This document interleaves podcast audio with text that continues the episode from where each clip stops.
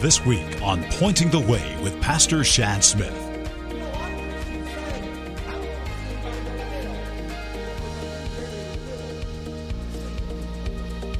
Welcome to Pointing the Way, a ministry of the Northside Baptist Church in Dallas, Georgia. We pray you will find direction for living as we look into the Word of God today.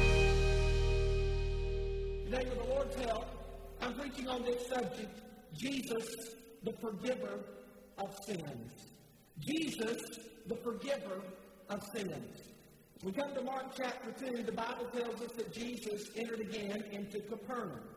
According to other places, for example, Matthew chapter 9, Capernaum became kind of a headquarters, a base of operations for the Galilean ministry of Jesus.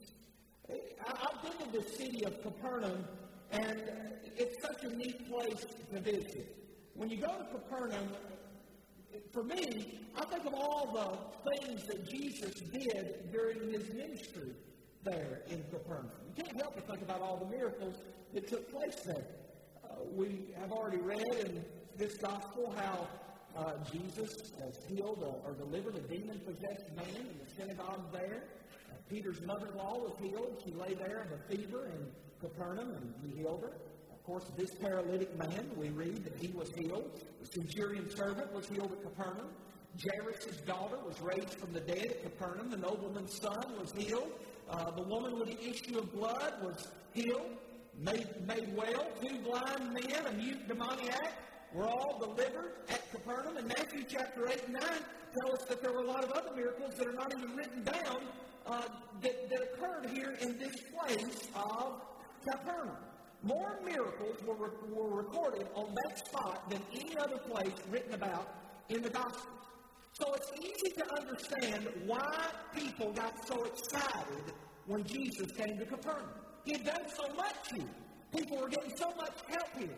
And it's easy, it's also easy to understand why when Jesus was in Capernaum from time to time, he had to sneak away, slip away, get away from the crowd. Because everybody wanted to meet Jesus. Everybody wanted a miracle from Jesus. He had attained, at this point, celebrity status. So everybody wants something from Jesus, and occasionally he had to get away from there if he wanted to have a quiet time. If he wanted to get any preaching done, a lot of times he would have to get away from there to do preaching. That being said, Jesus never abandoned Capernaum. He knew they needed help, and he came back there. He made it his launch point for all the other Galilean ministries. And here in Mark chapter 2, the Bible says, after some days had passed, Jesus returned. And he made his way into the house. Not just a house, but he uses a definite article there, the house. And I believe that refers us back to a house that we've learned about earlier. Probably this was the house of Simon Peter and his family. And when word got out that Jesus was back in town, people began to come in droves. Verse 2 says there were so many people that there wasn't room for anybody else. So what does Jesus do when he gets a crowd? He preaches to them. And it says, he, he preaches. That that's why he came. You remember from last week? His mission, the thrust of his ministry, was to win souls and influence people for the glory of God. I think we miss that about the ministry of Jesus sometimes. We think that all he came here to do was to raise people like Lazarus from the dead and to make the blind see and all this stuff. And that's wonderful. We're like all these people that showed up at the house. We like the miracles. You know what? I like the miracles too. Don't you like the miracles of Jesus? Don't you like hearing about those things? Mark chapter 2. I'm so excited when I knew I was going to get to preach from this story. I told a friend of mine this week, I said, I'm going to have so much fun Sunday preaching from Mark chapter 2. He said, Really? You like the story? It's one of my favorite stories in the Bible. One of those uh, stories that to me is just fun to share this story. But as I studied the text, I asked myself a really important question this week. Why do I like this story? And really, when I was honest with myself, the reason that this is one of my favorite stories in the Bible, the first thing that came to my mind is I love that part where they pour the roof off. I, that's the neatest thing. That they went up there and just started tearing the roof off. I like the part where he says to the paralytic, Son, uh, uh, uh, take up thy bed and walk. And he got his bed, and the guy that had been carried on that stretcher and let down through that roof. He gets up. He, he's carried there by somebody else, and he gets up by the power of the Lord, and he walks away and goes back to his own house. I guess unlike most people, when I read this story, I like all that cool stuff. Tearing off the roof, guy letting him down through the roof, Jesus healing the guy. But all that stuff, the roof being torn off, and even the man getting up and walking away, that's not the big idea in this story. If you like the story for that reason, you're no different. You and I are no different than all those crowds that showed up. For you see, the big idea, the most wonderful part of this story is found right there in verse 5 when Jesus says these words to the man Son, thy sins be forgiven thee. That's the heart of the text. That, that's what you don't need to miss today, and here's why.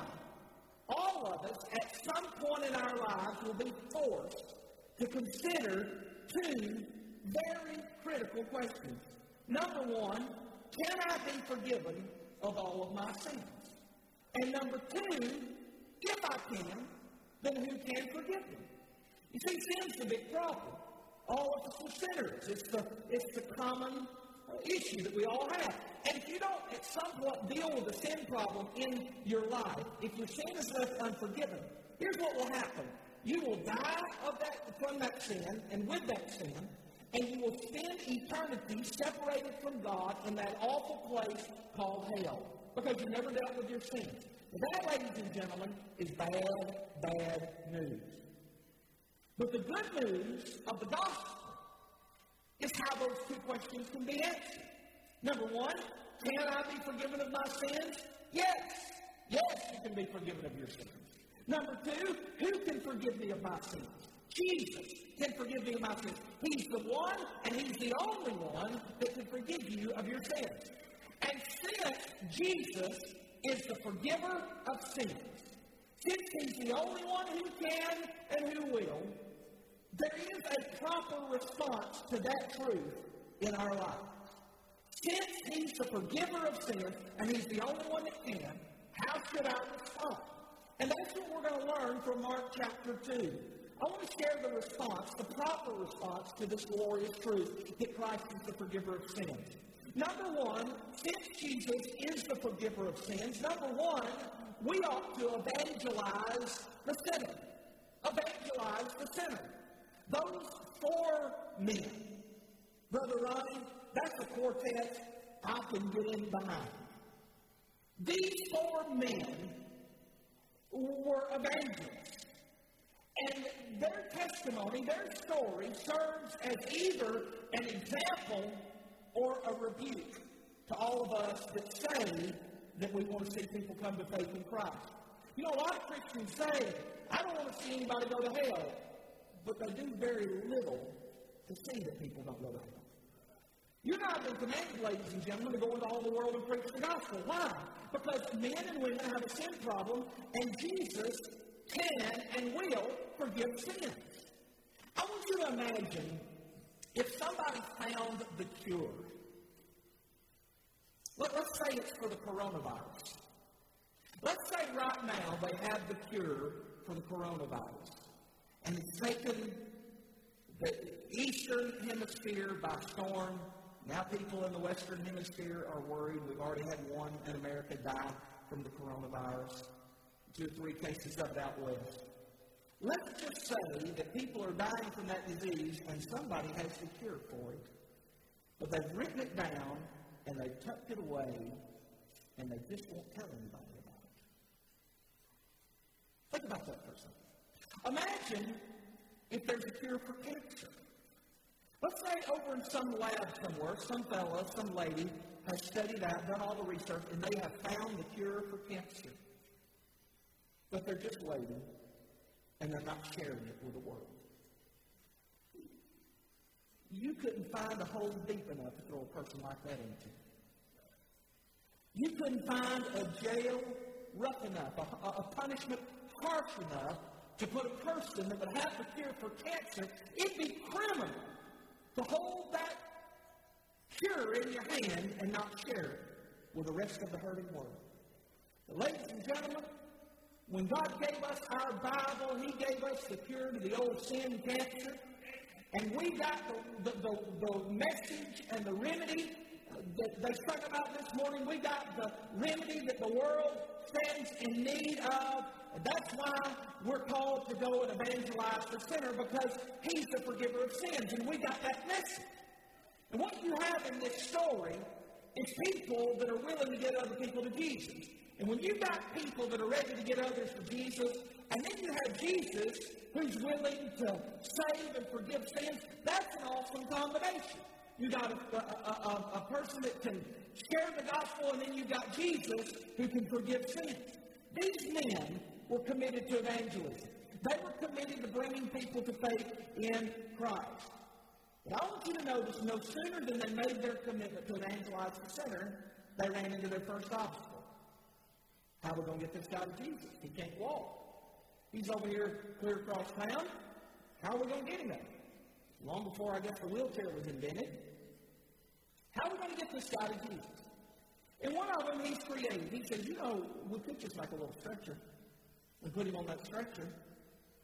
And there's four of us, and there's four corners of the stretcher, so we could each carry our corner of the stretcher, and we could get him to Jesus. So they said, that's a good idea. And they cooperated. They created, they found a way to get the man to Jesus, and they cooperated, they worked together. And so they're carrying them to Jesus, and they're excited about it. And then no sooner than they get to the house, they are hit with another obstacle. They can't get him in because there's no room. And so one of them says, well, we're just going to have to go through the roof. And you know the story. Uh, the important thing I want you to see is that all these guys, these four men, they all had their little part to do to evangelize the sinner. It took all of them working together. And you know the same is true in a church. It takes everybody in the church working together. Everybody. It takes all of us. Door greeter, when you're out there greeting people, you know what you're doing? You're creating a warm welcome for people to feel like they belong here, that they're at the right place, so I can preach the gospel and we can sing the gospel, and their lives can be changed by the power of the gospel. Why? when you're up here, you're just grabbing your corner of the car. You're, you're preparing hearts and uh, getting the heart ready to hear the message of the Word of God and have the seed planted. Everybody has a role to play in evangelizing and getting the lost to Jesus. And these four men, they would not be daunted by difficulties. So you just make yourself a little note here. When you endeavor to bring somebody to faith in Christ, is going to make sure you have a hard doing I'm doing it. Getting the man there is the first problem. Once they get there, there's no room. The house is full. The place is packed. I suppose at that point they could have said, well, we've done all we can do. I mean, maybe another day, maybe another day. But not these men. No was, or we can't. We can't was not in their vocabulary. You know, that's the vocabulary of tolerance. These men said, no, no, we're not, we've come this far. We're going to get the man to Jesus. And they, they said, well, we can't, well, we can't get the guy to Jesus, not, at least not that way. And then one of them said, well, we got to find another way. How? Well, if you can't go around or under, just go up. Go up. And so somehow, I don't know if they built a ladder or that would have been a sight to see, carrying a guy on a stretcher up a ladder, and they get him up there on top of the roof, or maybe there were steps up there, and they get up there, and, and, and they, uh, they cut an opening, or maybe dug an opening, the, the roofs back then, they were made of timbers, and they would lay thatch on it, and put mud back in So literally, they had to dig up the roof. And so they got up there, and, and listen, had these men been less certain of Jesus' ability to help this guy, would just gave up and go, went home. But these men were convinced, convinced. They had confidence in Jesus that if we can get this out to Jesus, Jesus Christ can help them. I want you to listen to me. Listen to me. They were absolutely certain that Jesus was the answer. That's why they were persistent. That's why they wouldn't quit. These guys loved their friends that, that, that much. They wouldn't quit because of the crowd. They didn't mind the inconvenience. I'm sure they ignored the protest. What protest? Well, we don't read about it here, but I can only imagine that about the time somebody starts tearing the roof of your house, you're out there saying, What in the world are you doing? You, you with me? There had to be a protest. What are you doing? And probably these men, being the kind of men they are, I imagine, Brother Todd, they had already considered the fact that if we tear this up, we're going to have to fix it when we're done. And that's going to cost us something, but we'll split it four ways. We'll pay for the roof repair. They didn't mind the cost, though. Why? Because they loved the man and knew that Jesus was his only hope.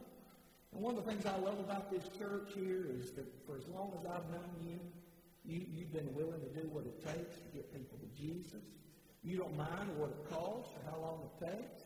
And Brother Bruce was talking Wednesday night. Y'all know we had a $200 water bill here last month. I hadn't heard nobody, we may have a leak somewhere, but he said, you know, preachers probably because we've been filling the baptistry up every other week. Somebody say glory. You don't mind the cost. You don't mind the cost. And if you do mind the cost of filling the baptistry up, I'll give you a list of 15 churches right now that don't baptize anybody. You can go find one. Never worry about the water bill again. These guys, y'all all right? Smile at me.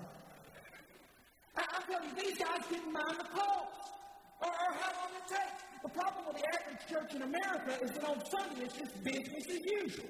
People come in, they can care less whether people get saved. In fact, a lot of them are more concerned about making sure the roof doesn't get tore up than whether or not the man gets to Jesus. These guys, they know what's more important. Let me ask you what's more important to you, a roof or a man? A roof for a man? Too many people get hung up on the roof of life and not on souls that are dying without Christ. Not these men. They pushed away the obstacle. They evangelized the sinner. Why? Because they knew that the forgiver of sin was in the house. They believed that Jesus could help this man. In fact, they believed when Jesus said he saw their faith. They had faith. Verse 5 says Jesus saw their faith. Whose faith? I believe there were five men there that had faith. I believe those four guys had faith, and I believe that guy on the stretcher. I believe he had faith. You know, he could have very well said, I don't want to go to Jesus, and they could have forced him. I believe he was willing. He believed Jesus could help him. And when Jesus saw their faith, he said unto the sick of the palsy, Son, thy sins be forgiven thee.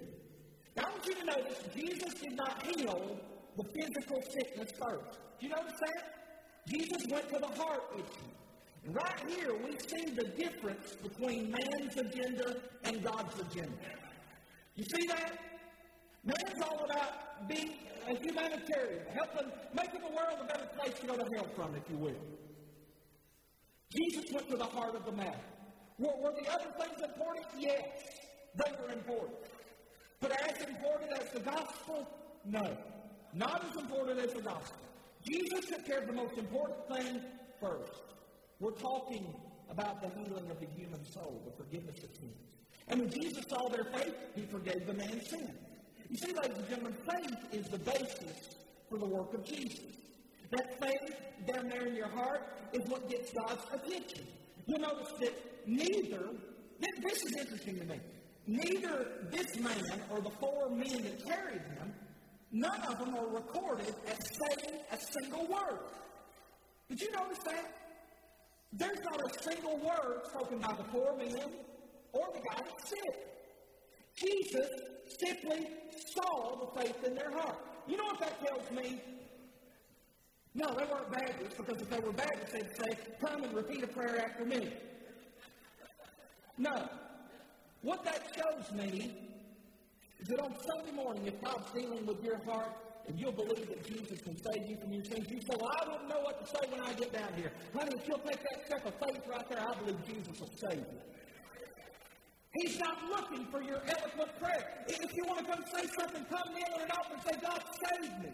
I, I got saved by just saying, God, I don't want to go to hell. And then the Lord got the message, and He saved me. Jesus isn't looking for your eloquent prayer. Jesus is saying, you got faith in me, do you believe in me that I can forgive your sins? And lost friend today, if you believe that, Jesus can forgive you and give you eternal life. Church, if you believe that, you ought to evangelize the whole world. You ought to tell everybody you can, every man, woman, boy, or girl, about Jesus. Well, that I'll ask you, is there anybody specifically on your mind that you're trying to get saved this year? I won't ask you, but maybe tonight, maybe I will. If you've ever won anybody to faith in Christ, you think about that. Is there anybody on your heart that you're praying for and, and finding an angle to get to them with the gospel? And you say, no, preacher, not really. If I'm being honest, not really. Why don't you come to an altar today, church member, and ask God to lay somebody on your heart? These four men, evangelize the sinner. Number two, since Jesus is the forgiver of sins, number two, we need to embrace the service. Embrace the service. Verse 6 tells us that there were certain of the scribes sitting there and reasoning in their hearts. Over in the Gospel of Luke, the parallel account tells us not only were there certain of the scribes sitting there, but there were Pharisees and doctors of the law. A lot of really important religious people were in the room. When Jesus came back to Capernaum, all the religious people came too. They showed up. You know why? They'd heard about this new rabbi that was going around doing all these things, and they had come to investigate. Now, keep in mind, these are the most religious men in the land. Now, what does Mark and Luke say about these men? You read it in the Gospel of Mark about the doctors of the law and the Pharisees. Says the same thing about it. What's it say? Says they were sitting there. They were sitting there. If you ask me, those guys are the paralytics in this story. They're just sitting there. They could have at least directed traffic. Hey, we're trying to get somebody in here to Jesus, but no, no, no, no, no, no. Not these guys. They weren't there to help anybody. They didn't come to embrace the service. They just came there that day. Listen to me. They came there looking for trouble. They came looking for trouble. Verse 6 and 7 says, They were reasoning in their hearts, Why does this man speak blasphemies? Who can forgive sins but God?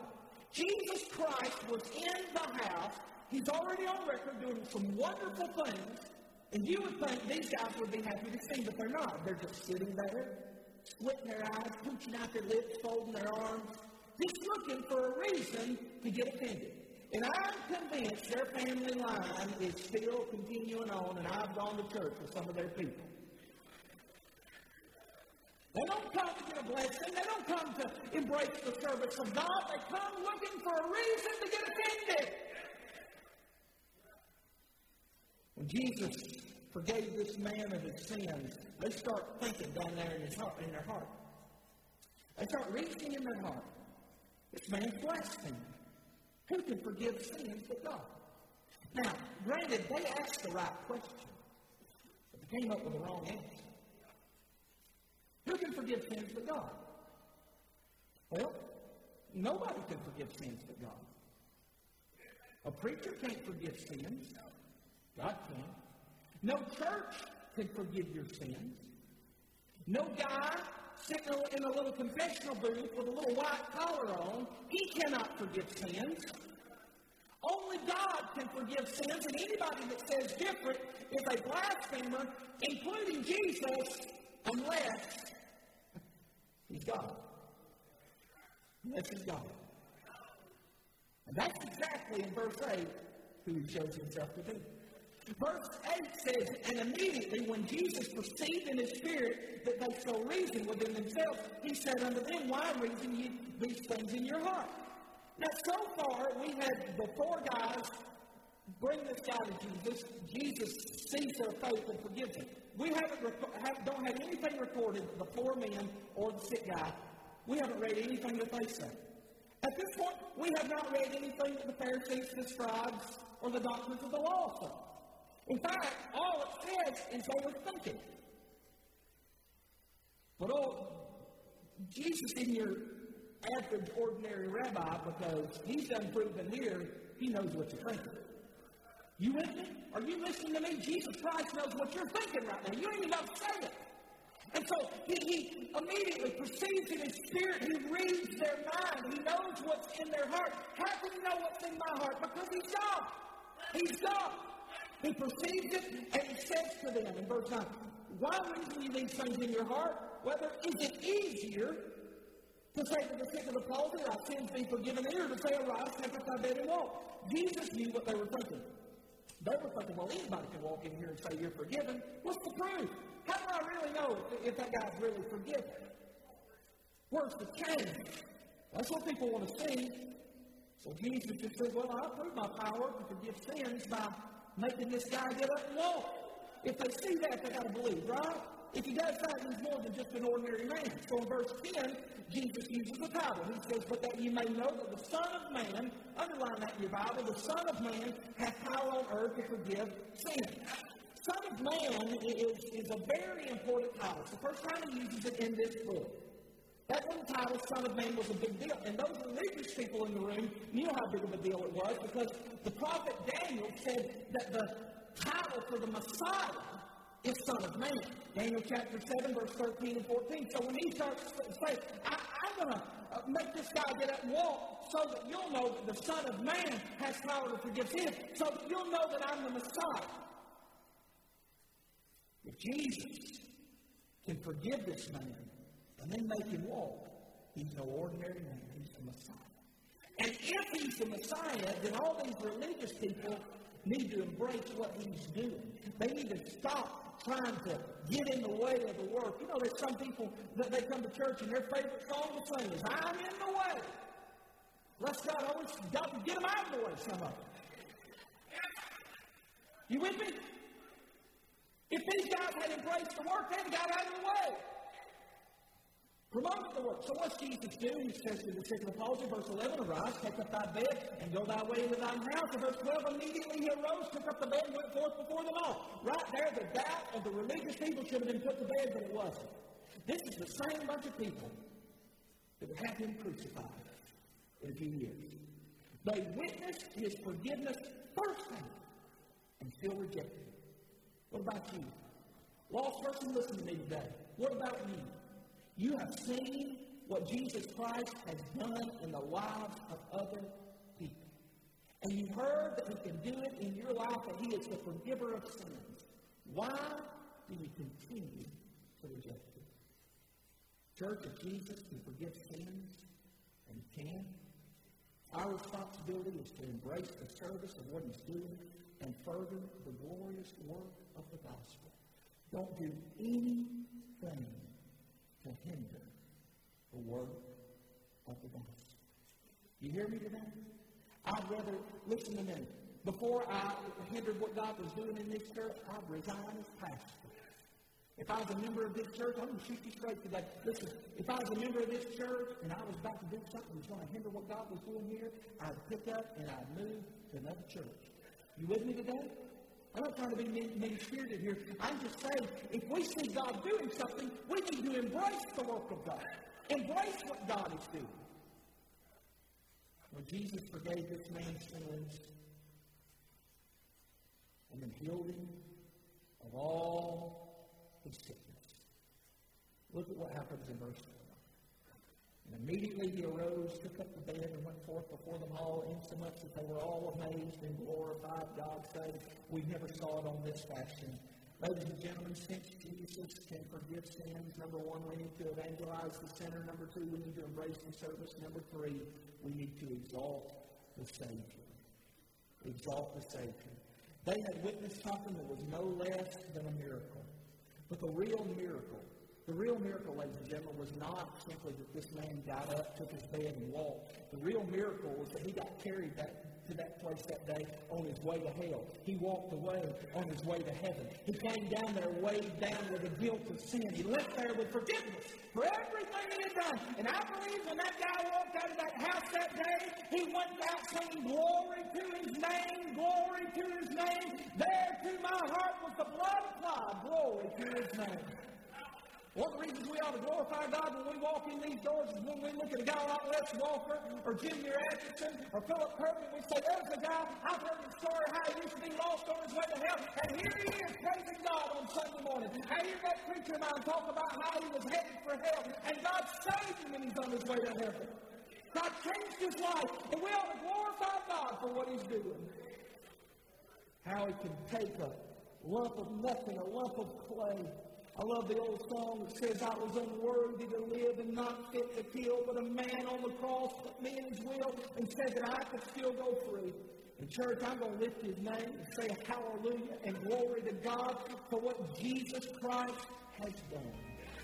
He's the forgiver of sin. I'm here to tell you today, you